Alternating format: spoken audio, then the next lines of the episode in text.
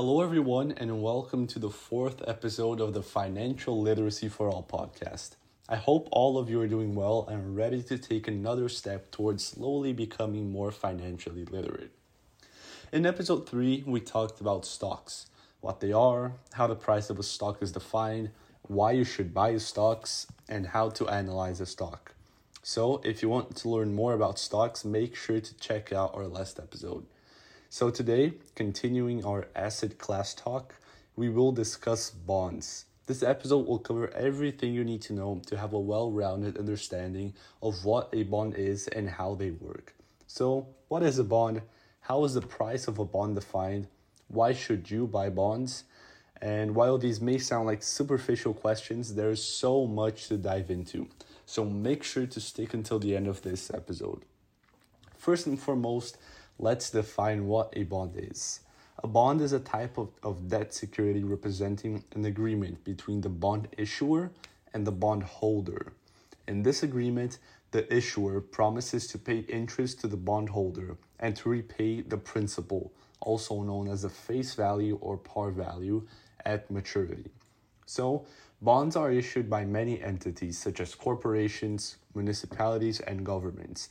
So, these corporations, municipalities, and governments are the bond issuers.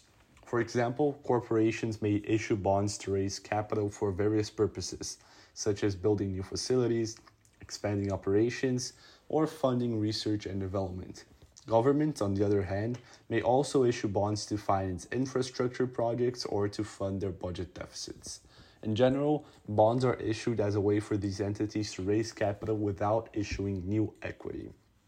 So, when an investor purchases the bond, they are essentially lending money to the issuer in exchange for the promise of periodic interest payments and also the repayment of the principal, which is what you invested at maturity. The issuer of the bond is responsible for paying the bondholder interest on the bond, typically on a semi semi annual basis. The maturity date is the date on which the issuer must return the bondholder's principal. So, bonds have several key characteristics that define them as a debt security. First of all, they have a face value or also known as a par value. So, this is the amount that the bond will be worth at maturity. Maturity is when the bond expires, so it's when uh, the bondholder receives all of the money back. The face value uh, is typically set by the issuer and is usually expressed in a currency such as dollars or euros. Then there's the maturity, which is the date on which the issuer must return the bondholder's principal. So bonds can have different maturity dates from a few months to even several decades. There is also the coupon rate. So this is the interest rate that the bond will pay you. The coupon rate is expressed as a percentage of the bond's face value and is usually fixed over the period of time which you will be a bondholder. And the bondholders receive periodic interest payments based on the coupon rate. Next, there's the credit rating, which is a measure of the credit worthiness of the bond issuer, which reflects the issuer's ability to make interest and principal payments on time.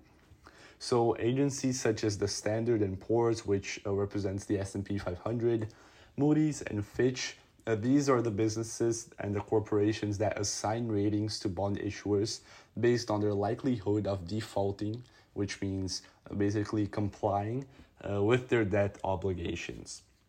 Next, there's the yield, which is uh, the bond, which is the return an investor receives from holding the bond. There are different ways to measure bond yields, such as the current yield, the yield to maturity, and the yield to call. Next, there is the interest uh, rate risk, which is the risk that the bond prices will decline due to changes in interest rates. So long-term bonds tend to have more interest rate risk than short-term bonds given the unpredictability of the economies of the economy. So now that we understand what a bond is and some of its characteristics, which is what we just talked about, let's discuss how the price of a bond is determined. So the price of a bond is determined by the interaction of various market forces, such as interest rates, credit risk, and also supply and demand. The most important factor that affects the price of a bond is the country's interest rate. As bond prices and interest rates have an inverse relationship. When interest rates rise, bond prices fall. And when interest rates fall, bond prices rise.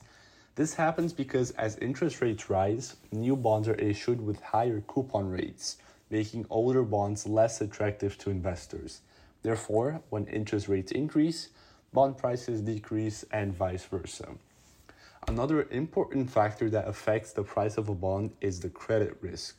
The credit risk refers to the risk that the bond issuer will default, which, as we talked about, is basically comply with their debt obligations. Bonds that are issued by companies or municipalities that have a lower credit rating are considered to be riskier investments since, uh, based on their history, they may not be able to default on their debt oblig- obligations.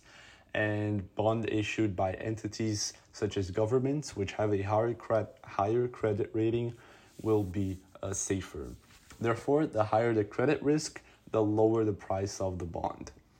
The supply and demand of a bond can also affect its price. So, when demand for a bond is high, its price will rise, and when the demand is low, its price will fall. This is just econ uh, economics concepts of supply and demand. And this happens because the higher the demand for a bond, the greater the competition among buyers, which will drive the price higher. Finally, the bond's coupon rate and maturity date also affect the bond's price. Bonds with higher coupon rates will tend to have a higher price than bonds with lower coupon rates. And bonds with a longer maturity date will, ha- will tend to have a higher price than bonds with a shorter maturity date.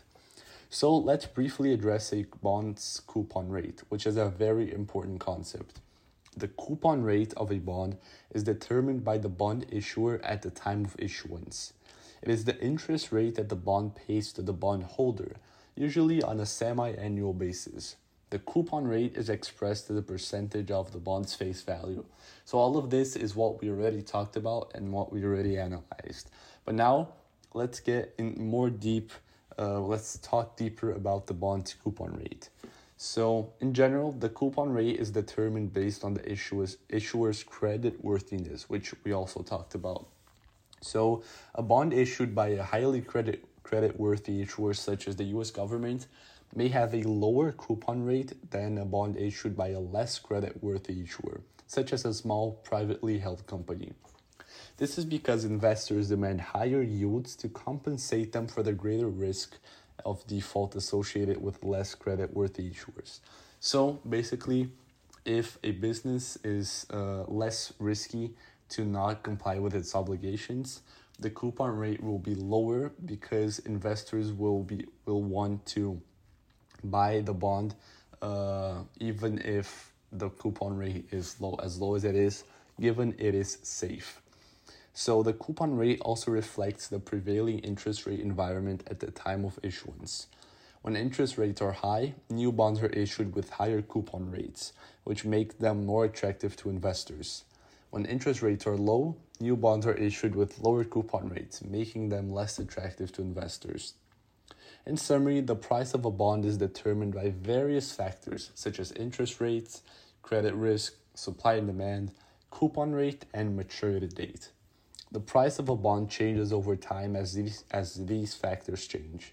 The bond's price can be affected by market conditions, credit worthiness of the issuer, the bond's coupon rate and maturity, and the overall supply and demand of the bond. It's essential for an investor to keep an eye on these factors when investing in bonds so they can be able to evaluate their investments and make more informed decisions. Now, let's talk about one of the most common bonds for investors in the US the US Treasury bond. US Treasury bonds are issued by the US Department of the Treasury and are considered to be among the safest investments available. They are backed by the full faith and credit of the US government, making them a very low risk option for investors. So, Treasury bonds are issued in various maturities, from 2 year to 30 year bonds. The longer the maturity, the higher the yield, which is the interest rate that the bond pays. So they always offer a fixed rate of interest, which is known as the coupon rate, that is paid to the bondholder every six months until the bond matures. At maturity, the face value of the bond is returned to the bondholder. When investing in treasury bonds, it's important to keep in mind that bond prices and interest rates have an inverse relationship, which we already talked about. Another factor to keep in mind is inflation. The purchasing power of the interest payments and the return principal can be affected by inflation. So, inflation, which is when the prices of the overall economy rise, can erode the value of the bond's fixed interest payments over time, which can decrease the bond's real return. Another feature, feature to consider is the primary market and secondary market for treasury bonds. Treasury bonds can be purchased directly from the US Department of the Treasury or later on the secondary market. It is important to know that when buying bonds from primary market, the buyer gets the full face value of the bond. But when buying from the secondary market, the bond can be sold for more or less for more or less than its face value depending on the interest rate payments. Well, we have now learned a lot about bonds. However, why should you even bother to purchase a bond? Here are some of the main advantages. First of all, income. The bonds provide a steady stream of income in the form of interest payments. There's also diversification, which, uh, since bonds can help diversify a portfolio by providing an alternative source of returns. And also tax advantage, since interest income from bonds is usually taxed at a lower rate than income from other types of invest- investments. It's worth noting that the advantages and suitability of bonds in an investment portfolio will depend a lot on the investor's personal objectives, risk tolerance, and current market conditions. Therefore, it's important to consult with a financial advisor to understand how bonds may fit into an investment strategy. Evidently, while there are many advantage to, advantages to purchasing a bond, there are also some potential risks such as the credit risk, which is the risk that the bond issuer will default on its debt obligations and not pay you the interest it owes you. There's also the inflation risk, which we talked about. The inflation can influence how much money you actually gain from the bond. And there is also the liquidity risk, which is the risk that the bond may be difficult to sell at a reasonable price, especially in times of market stress. So it's very important to keep these risks and to work with a financial advisor to understand which type of bond investment may be appropriate for an investor's individual investment goals. While bonds can offer a relatively low risk investment, there are still risks associated with investing in bonds, and investors should be prepared to take them on. None of this I have talked about is investing advice, so always refer to an, an actual financial advisor. So, this is all for today's episode. In the next episode, we will go more in depth about real estate, such as understanding what they are and how they work. Trust me, real estate is complicated but extremely important to understand. If you have listened until now, thank you so much, and I genuinely hope you have learned a bit more about how bonds work, uh, what the terms associated with bonds mean, and how the price of a bond is defined, and much more. So, thank you so much. Uh, I hope uh, you understand how important it is to invest and always do your own research. Let's keep working towards a more financially literate world. Thank you so much, and I hope to see you soon.